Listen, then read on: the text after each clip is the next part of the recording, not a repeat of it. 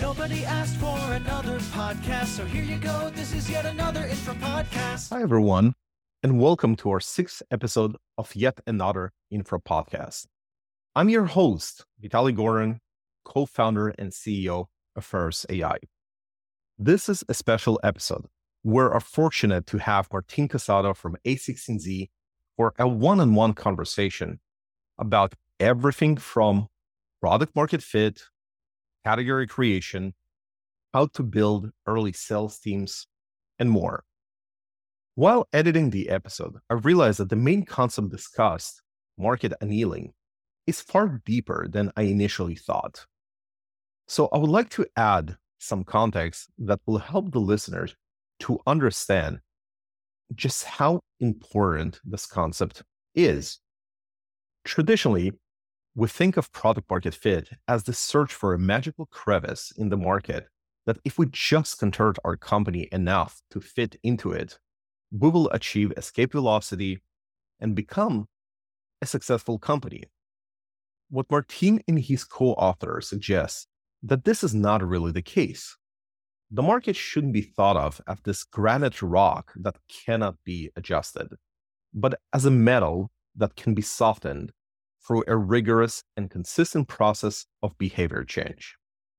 But the real realization comes when you realize that the result of this process yields far more durable outcomes.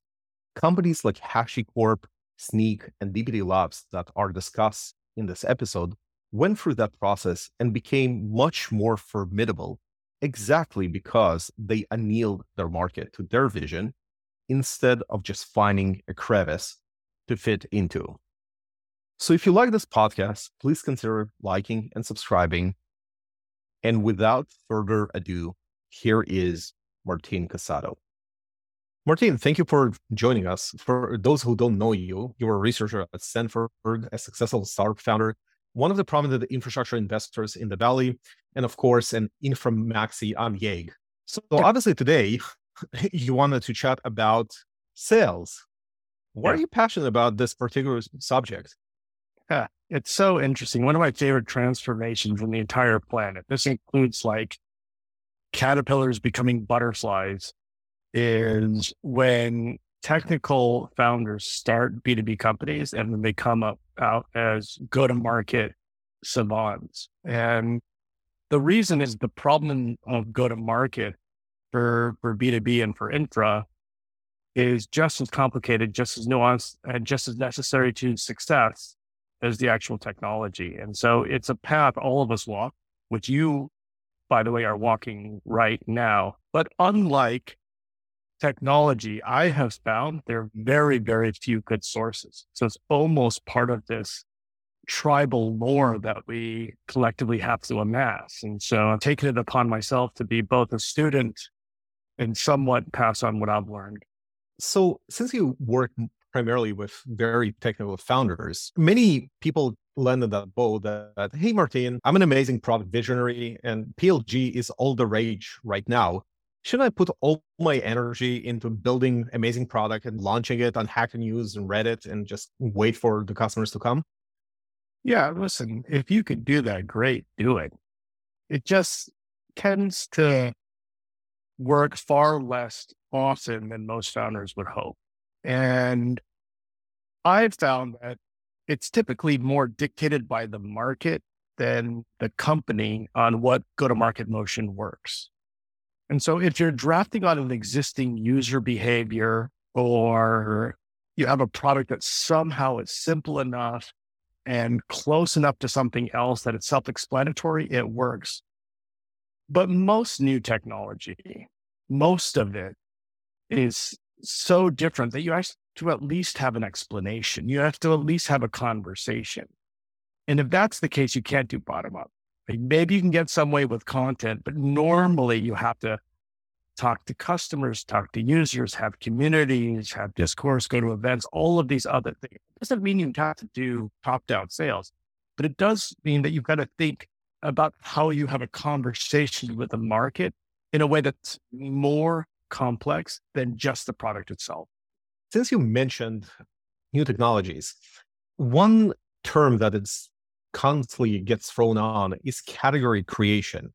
Can you right. explain what category creation is and why so many people misunderstand that concept? My experience, having gone through the category creation arc, is that actually, if you talk to Jeffrey Moore, who is one of the great thinkers and writers in this space, he defines category creation very specifically, which is you have a category once there's a budget and there's a buyer, right? And it's normally has these other externalities, like it's recognized by the analysts. It's something people talk about. I mean, that's what a category is. But having seen multiple categories get created and having gone through my own journey on these, this tends to happen in the long arc of a company, like after one hundred million in A R R, two hundred million in A R R. So for example, I think Databricks is doing a great job creating a category with the Lakehouse. And I think it's a very real thing. And I think it adds a lot of customer value, et cetera. But like, this is a huge company with huge revenue, and it's taken a very long time. And so what I've found as far as like misappropriation of the term, which is, of course, the goal is category creation. And it's something you have to be thinking about a lot, but it doesn't tell you anything about how you get to your first ten million in revenue. And this is the issue that most founders miss, is that they say, oh, I'm doing category creation. It's very hard. So I'm doing all of these things. Yet what they're really doing is just trying to figure out how to sell the first few customers. And so that's not really category creation. It's something else. And so well, I just think the term just gets misappropriated in this early stage. So anecdotally, I have to say, I once was on this founder retreat and there was a session about category creation.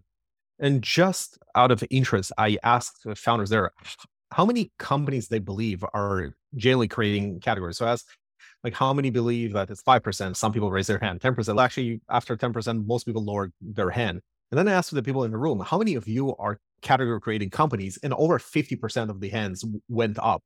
So I think that was a great demonstration of, uh, I think, like people misunderstanding early stage traction with really creating a new category. I feel like category creation has become synonymous with this is hard.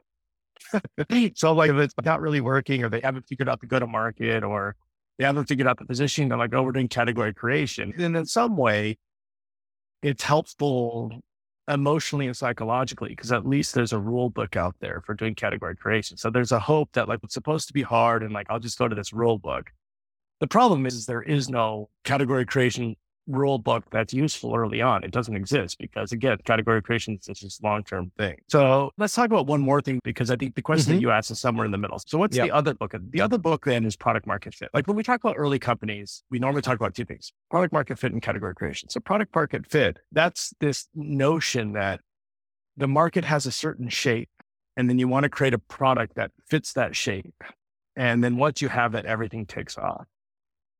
But again, most discussions of product market fit kind of have this static view of the market. It kind of assumes the market has a certain need and then you just need to find that need and you do that by iterating on the product.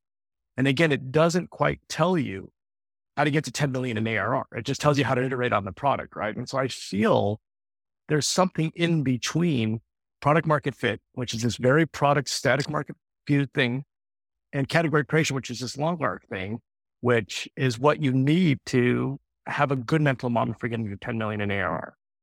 Now, what I call it is market annealing. And independent of that term, here's the intuition. Ready? Okay. What is annealing? Annealing is the metallurgy term where you take two separate things that are two metals that have different forms and you temper them both so that they stick together. So I feel like the early go-to-market motion for most companies, especially those that are in category creation situations in the long term, is it's this iterative process where you're actually softening the market. You're hammering on the market. You're educating the market. You're doing incremental gains. You are figuring out like how it likes to consume things at the same time as you're iterating on the product. And so it's this kind of annealing on both sides. And it goes to the entire company. I think like you anneal your company. I think you anneal pricing. I think you anneal your go-to-market motion. And again, it's just, if you're not considering both sides in this dance, in this lockstep, I don't think you've got the right view on how to do it. So this is very interesting because I think you were correct. Most people think that markets are these immovable objects, right? And especially for tiny startups, that you just have to find your niche and get through the door, and then maybe a lot of value gets unlocked. But what are just examples of what a tiny startup can actually do to anneal that market? So there's so many different paths. So I think the most important thing starts with how you structure your org, right? So there's a bunch of different tricks and we can talk about those.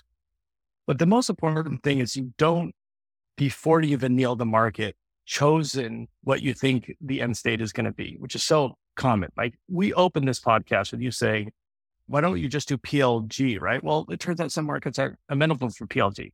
Well, then you can say, well, why don't you go just to direct sales? It turns out that some product categories don't have the economics that will support a direct sales motion. It's just too expensive. Well, why don't you try inside-outside sales? Some companies or and products, you need to have a deeper conversation, a longer sales cycle than you can have over the phone. There's just so many considerations. So the most important thing is, is don't assume you know what is going to end up in this annealing process. It's all part of the discovery. I think early on, you should assume it could be any of these things. And you want the people you hire to be very much generalists to be part of the exploration for you, right? Marketing generalists, sales generalists, and then you engage the market. And then I mean, part of engaging the market is asking this very specific question of what is the contours of the market? And then looking at your product and saying, what are the contours of the product? And then doing the best that you can to align them. And they'll never perfectly align. For example, it may be the case that the consumer is going to be developers. So that's the end target, but the product that you're building requires some explanation. But because of developers, they don't want you to talk to them, right? So now you're in an annealing situation because there's a fundamental mismatch between the product you created and that you're trying to sell to. And then now it's up to you is to find out how to anneal that. So one way to do that is you write very deep content, very targeted at the developers, or you draft on another technology, which is already making headway. And then you start to describe your product or even build your product to look more like that. And so you're talking to the developers, you're modifying your product to something more that they look like. And then maybe you even start introducing some kind of low-level monetization, even though it is not going to be viable for your company. Maybe the company needs to have more than a low cost tier in order to be solvent, but at least that starts so you can have a deeper conversation, et cetera. So again, the most important thing is you identify a mismatch between your product and the target. And now you know you're annealing, and then you actually start to anneal it with all sorts of tricks to try and get the two to stick. I think part of what you were saying makes a lot of sense, but I think many founders, especially listening to this, might go and ask, well, Martin, but isn't what you just described is searching for product market fit? So the question is, what part of that process do you think that founders who are only searching for product market fit might not be doing and should be doing? Right. So product market fit, the treatments that I am familiar with, maybe there's ones that are not, assume that you're just inquiring on the market, but you're not moving the market. That's mm-hmm. my experience. So in this case, for example, you can do things like very focused content to change the behavior or the perception of the developers. And then you're changing your product at the same time to be more like something they're familiar with in order to start to get that basic insertion point. And then once you have that, you may actually decide to create a community and talk to those developers to evolve their thinking even more.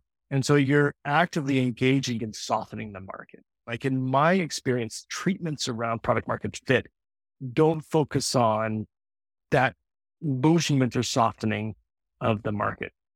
Let me give you another example because it just happened before this call. So I was in another discussion with a company. Great company, very early stage, great technology.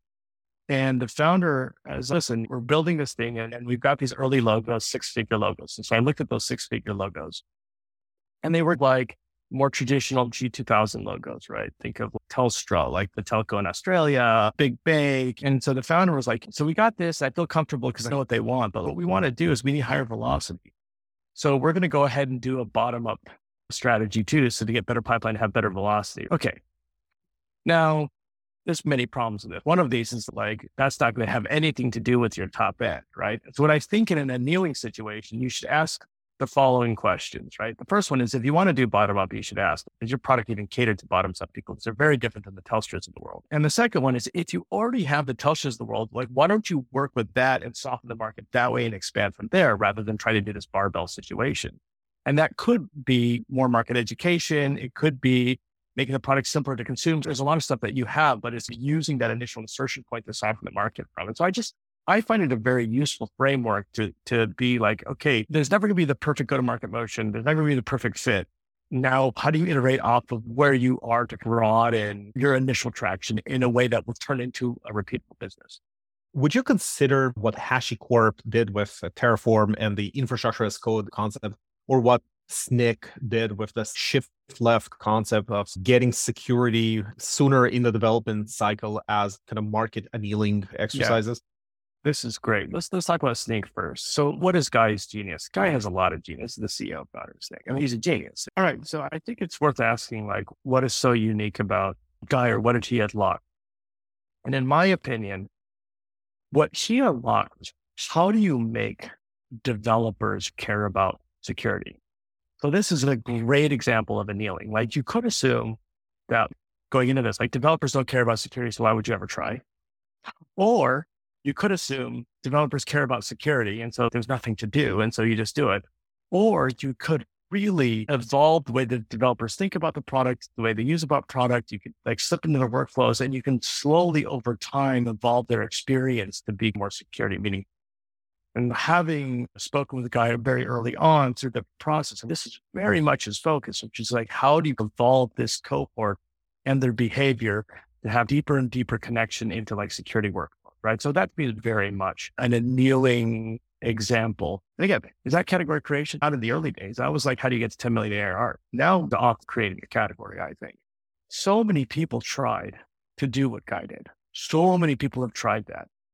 But what he did was actually soften the market. He actually got the developers to care. That's annealing. Does that make sense? That specifically is annealing. Maybe to use another term is finding the path of least resistance that people were not aware that it exists, that changes the behavior of, of the market, because you're absolutely correct. There was no market of developers or executives telling companies like Snyk, that is exactly the experience that we want, and this is exactly how you should do it. It actually was up to him to find himself.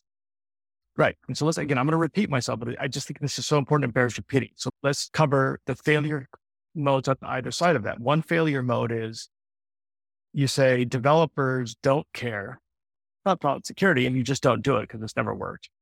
And so that assumes a static market. And the other failure mode is you say developers care about security, and so I'm just going to go ahead and sell them security, which that is also not true, right? And so like these static views of the market or the power of the product don't work. What you do have to do is say developers don't now, but they can, and it requires work on messaging, and it requires work on product, and it requires iteration. And I think that's exactly the type of thing we're discussing here. And it's ironically the most important motion, I think, in early go-to-market for infrastructure and B two B companies. And it's the least understood, and it's the least talked about. Like I just, I literally don't know any good books at exactly this sort of motion.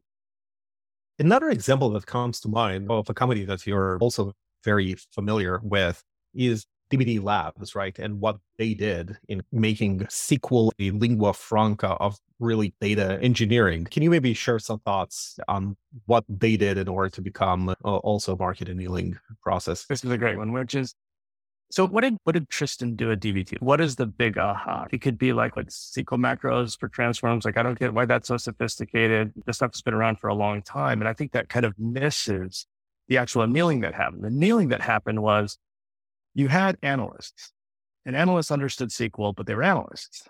And then you had data scientists, and they use a whole different tool set. So what you could do is you could say, I'm just going to go ahead and I'm just going to engage the analysts where they are and just do tools like they, they look in the old way. Or you can say, I'm going to go focus on data scientists and provide tools data scientists want. What Tristan said is, listen, actually the analysts, they would love to have more sophisticated tools. And people aren't building those types of tooling for them. So we're going to actually create analyst engineers. We're going to evolve the tooling. We're going to educate them why more sophisticated tooling is useful. And we're going to go on this journey together. And so it was exactly that. And I think there's a new persona and a new title that emerged as part of this work. But again, the motion implicitly knew that the customer base was pliable. And it would have to be a move to a more kind of developer focused or develop a toolchain-like use case for what were analysts. And if you didn't move them along on that journey and then move the product to be within their sensitivities, I don't think you would have ended up with D B T. You would have ended up something that catered for data scientists or something that looked like an old company. And if you just met the analysts where they were at, you'd have an old style company. Or if you tried to make them data scientists, you wouldn't have got, again, this is this dance that annealing is. Yeah. So maybe actually to take from a company that actually did metallurgy, the famous Henry Ford, say, if I ask my customer what they want, they will say a faster horse, right? Uh, I think this is great. But the thing that that quote doesn't help you with is, let's say that you create a car. It doesn't mean people are going to buy it, right? And so they actually may still want a faster horse. And so the reality is that don't listen to your customer like with your vision necessarily, but once you have what you have, there often is a lot of work that you need to do so that they understand the similarities and the parallels between it. Does that make sense? I mean, like it just talks to one side of this dilemma, which is they don't necessarily know what they want, but that doesn't instruct you on how to then sell it to them once you've created it. And that's what the annealing is, the second part. Another kind of misconception that might arise from the example that we're given is that the only way to do it is more of a community-based approach. But I assume that this can be done also using a top-down motion, maybe through kind of influential customers that use your product and then tell the world. So can you talk about that a little bit? Is it only a community play in order to anneal, or you can actually do it with like more of an enterprise sales approach? I actually think the enterprise sales approach is easier to talk about with annealing these other two. It's just, you're the one that brought up the other stuff, which is Snyk and D B T, which happened to be community-based. I think a lot of market annealing just ends up becoming sales, the top-down sales. And the reason is you can have long conversations that are sophisticated with technical buyers. You can show them the value um, where you run the P O C or you constrain it. You can explore what it means to buy it, all of these things. It's just a lot more latitude. And then the reason that you don't do that is it's just very expensive. And then in some cases, like developers, they don't want to talk to you. But now I was actually asked this, for instance, the founders I work with, you know, when early on, I'm like, listen, let's assume money was no object. Could you go out by yourself, convince people to use your thing? And if the answer is no, if you can't convince them, like who can? If you can't convince them, do you think the product can do it by itself? Maybe, but it's really unlikely. So my bar for whether like this will ever hunt is whether a founder can convince somebody if it'll work. Now, in many cases, the founder can convince people that it'll work, but nobody else will convince them. But at least you've got something to start from there, right? I believe if a founder can't convince somebody to use it, no open source will convince them to use it, like no level of content, unless it's a very mature market, right? And so let's say a founder can convince it, then there's a question of, okay, well, if the founder can convince it, can somebody else who's not the founder convince? And that's when you start talking about building an early sales team. And then listen, now if the founder can convince it with the help of somebody else, can you build a bigger team? But normally you run into this issue where yes, the founder can convince someone to do it, but they won't pay enough to actually support a sales team. And now you're in this kind of dilemma of, okay, well, do we keep doing direct sales or do we have to change to a, an easier product that you can talk about over the phone? So you're actually annealing the sales motion while you go on to one where you maximize the amount of conversation you have while minimizing the amount of money that you're spending in order to get there. And so I really think the right mental model is, let's just assume that the most powerful go-to-market is direct sales, and then you walk back. I assume that you've seen many cases of founders that already thought that, hey, what it is that I'm selling, everyone is willing to buy, and then they went and hired the big sales team just to find out that it actually did not work. So can you maybe help a little bit to the founders who are listening? When do you actually know that, hey, I actually managed to convince several people that they need what it is that I'm selling, that I can maybe go and try the next step of the journey? Yeah. So the biggest mistake is not hiring a sales team too early. It's hiring a head of sales too early. What do they say? Like all countries fight the last war. All head of sales build like their last sales org. I don't know why. It's pretty unique to sales, right? And so unless you know exactly the go-to-market you want and you know exactly how to position it, like you should not have a head of sales. So the way that I always recommend building out sales is the founder tr- sees what sticks, so try a little bit, maybe has a little bit of success. The founder brings in a relatively senior sales rep. So Peter Levine and I call this the Renaissance rep, and they will also help explore and inquire on fine budget. They understand early markets. They'll look for different go-to-market approaches, probably help with pricing. It's great if you can have two or three of these people, you know, from different backgrounds in case one's good at commercial, one's good at mid-market, one's good at solution selling, whatever, and see which one starts working. I would do that until you can pretty repeatably have two or three reps hit eighty percent quota when their quota is three times their O T E. Like I would do that for a while, and I would not scale sales until that's happening. Now, I think it, it is the case that like a founder just selling alone, you don't get enough insight because most founders don't know how to like navigate procurement. They don't understand the dynamics of discounting. They don't know how to reverse engineer look for budget. So I think like a founder selling just by themselves, unless they're really students of go-to-market, probably doesn't give you the insight you need. So if you're going to run this experiment, you always at least one relatively senior salesperson. But again, you only want to hire the salesperson very sure. This is the go-to-market. It's working. It's solvent. I've got two or three or maybe four reps. They're pretty consistently hitting quota. Then go ahead and hire the right sales head for that type of team in order to scale it.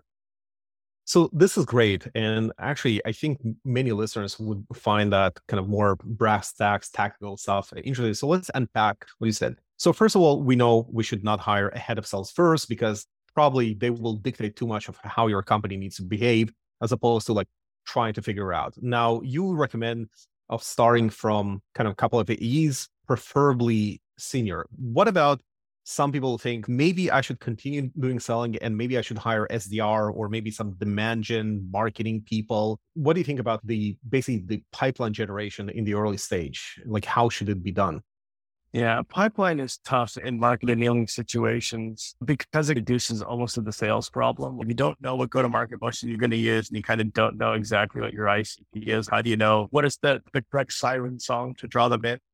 And so in, in my experience, you should really lean on your sales team to prospect if that's the route that you're going. And then you should lean into other very high-touch methods, such as events tend to be very good in infrastructure where you can actually have conversations. Content tends to very, be very good. And again, you're not going to generate a lot of leads. It's not really repeatable. It's not really scalable, but it'll help you discover. What tends not to work is you've got this new thing and you're like, oh, I'm going to get pipeline. And then you like run like ad campaigns or hire some demand gen person that does traditional D G or A B M or an outside D G firm. D G's demand gen friend to do it for you. It just, you just don't know enough about what you're looking for in order to run any of those. Those only work once. It's just kind of like the head of sales problem. Like until you know exactly what you're looking for, like you don't know how to get it. And so again, from pipeline, I would strongly focus on any sort of community around the product, any sort of content, events, and then sales-led conversations and founder sales until you feel repeatability. And then like, as soon as you're like, okay, I'm going to hire my head of sales that looks like this, then I think you can start scaling out. Now, I will tell you, there are many exceptions to everything I'm saying. And this is one area there are exceptions. I have seen cases where you've got fairly technical infrastructure companies that are part of enough of a, a general trend that like buying ads on Google actually worked or buying ads on Twitter actually worked just because the problem was big enough that people were searching for it. So let's say the problem is like whatever, like transactions and JavaScript. Like there's enough people looking for solutions that if you put in those AdWords, then people will come to your content. But at that point, you still have to do a lot of work even to get them to understand what you're doing. And so you need to make sure that you're prepared. Like, it's not like these are going to likely just transact right away without some sort of a discussion. That makes a lot of sense. Let's talk about this Renaissance rep that you and Peter wrote about. How do I recognize one? Because if I'm a founder who never done sales before, do I look right. for the person who did twenty years at Salesforce, or do I look for the person who was the first salesperson at Datadog? Like, how do I find them and how do I know that they are that Renaissance rep? Yeah, it's a hard question to answer. Here are traits that I like to see, and they don't always have them. So someone that has actually worked in a large company, so they actually knows what sales looks like and they actually understand procurement dynamics. So they've carried a real number. They've had real quarters. They've got real experience. Like I find Renaissance reps work best if they're relatively senior. So that's one. So like actually worked in a big company, knows what it looks like when it's working, understand it. The second one is nice that they actually have startup experience because they understand that actually there are no resources except for myself and the C E O. A lot of the stuff is unknown. And so we're going to have to figure that out.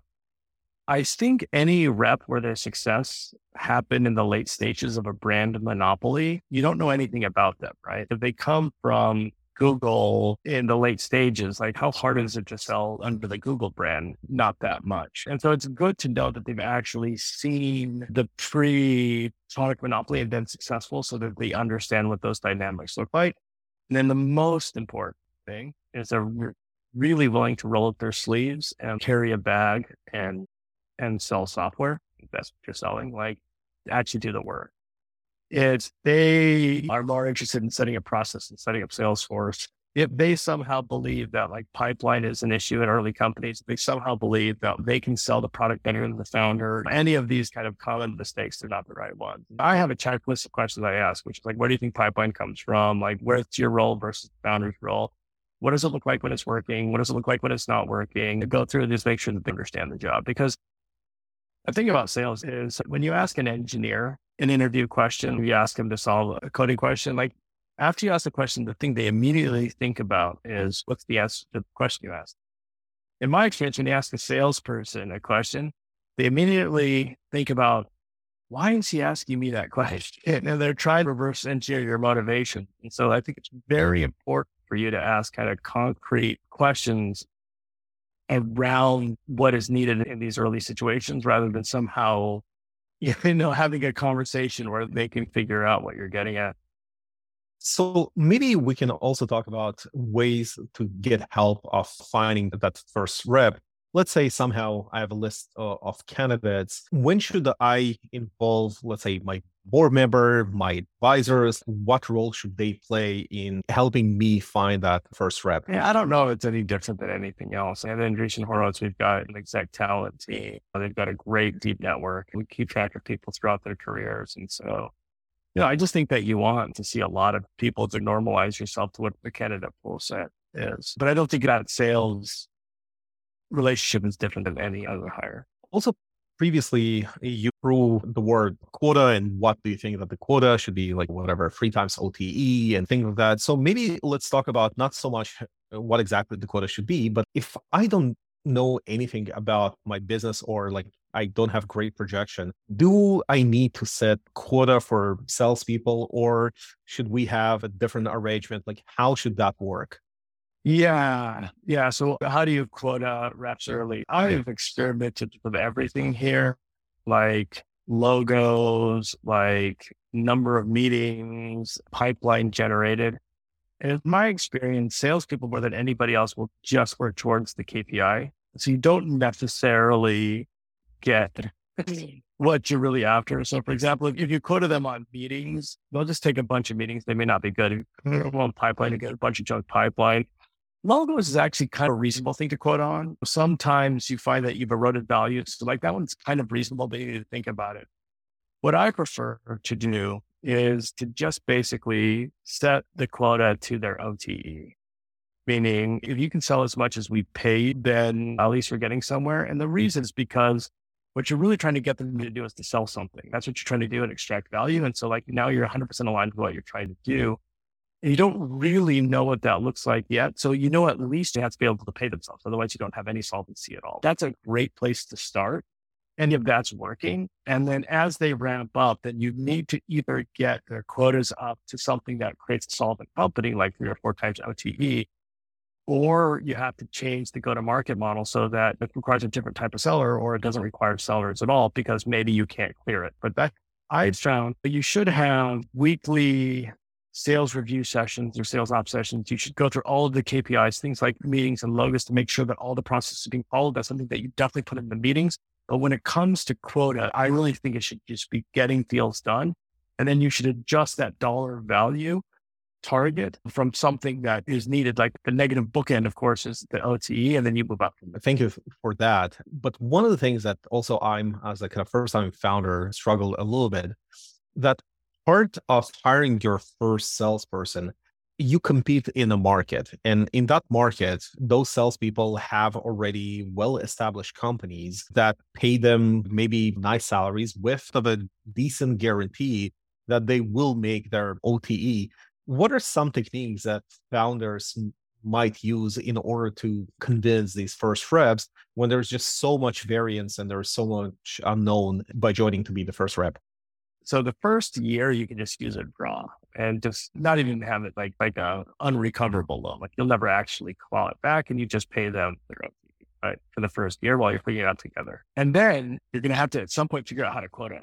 So either you know that because you have so much experience together and they've booked a bunch of deals, or you don't know that. If you know that, quota of what you know from the traction. If you don't know, it's a good idea to set it pretty low. And then with the understanding with them that the quota will increase over time. So then the question, what is low? The lowest you can possibly go in any way that makes sense is the O T E. Thinking less than that, you're losing money by having salespeople, and they should be like actually the engines to the top line in the company. And so the first quarter, you can do it based on, or the first half, you can do it based on their O T E, and then you can do it based on the two O T E, the next, and then three or something like that. But these are the rough bounds that you have to work in.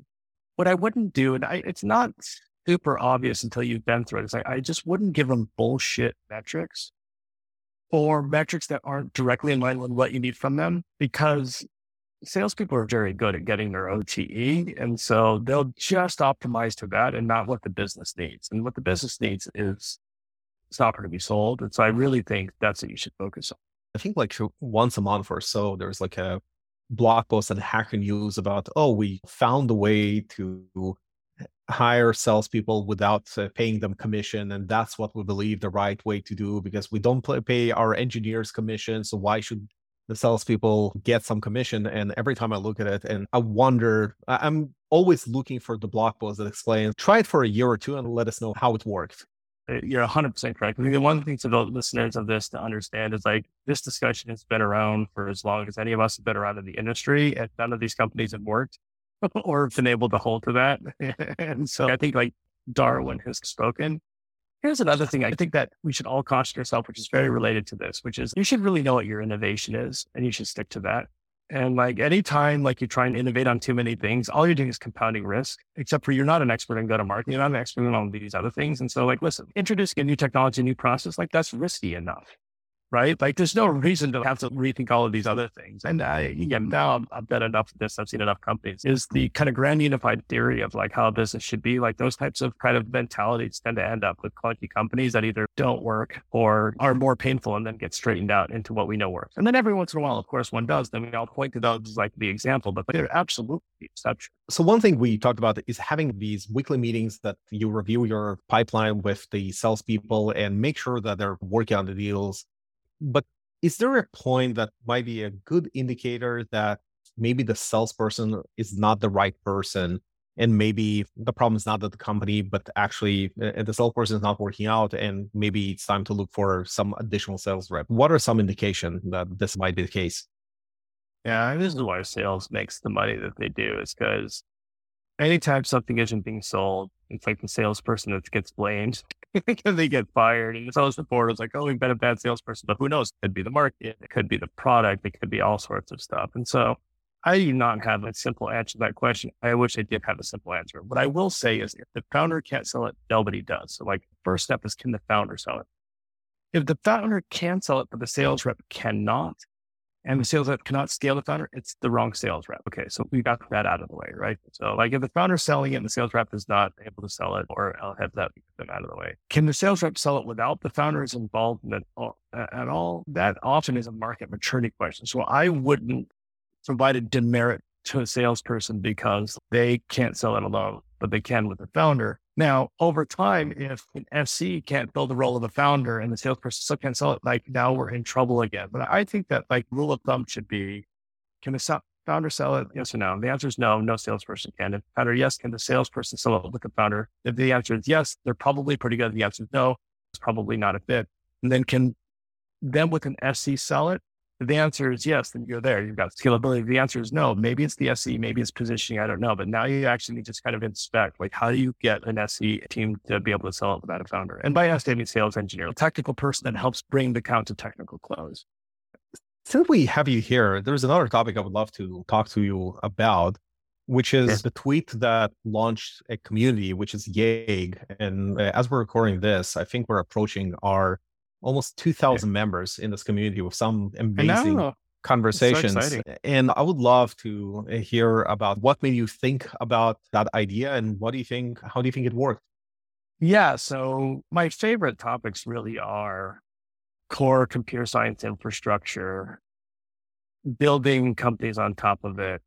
And I really believe it's a moral good. I believe we solve problems. I believe there's a whole future to build on that stuff. And Twitter is Twitter and it's fun and it's its own thing. But like, I, I realized as I was engaging people on Twitter, like it was so close to these experiences I had at grad school where just other people that had the same interest, would we just sit down and we talk about this stuff all the time, and something to do over email, something to do it in person, but you just talk about infrastructure. And then the people that would join the conversation are supportive and mutually interested. It, it wasn't just about this weird dynamic of sound bites, but people were looking for truth. And I just missed those discussions. And so I was kind of wistfully sent a tweet out. So it's like, listen, I wish there was a great place to have these sort of discussions. Twitter's fine, but that's not it. And then Tim Chen, like, why don't we create a Discord group? And at the time, I'm like, whatever. I didn't use Discord. I'm like, no. So he created the group. A few of us joined.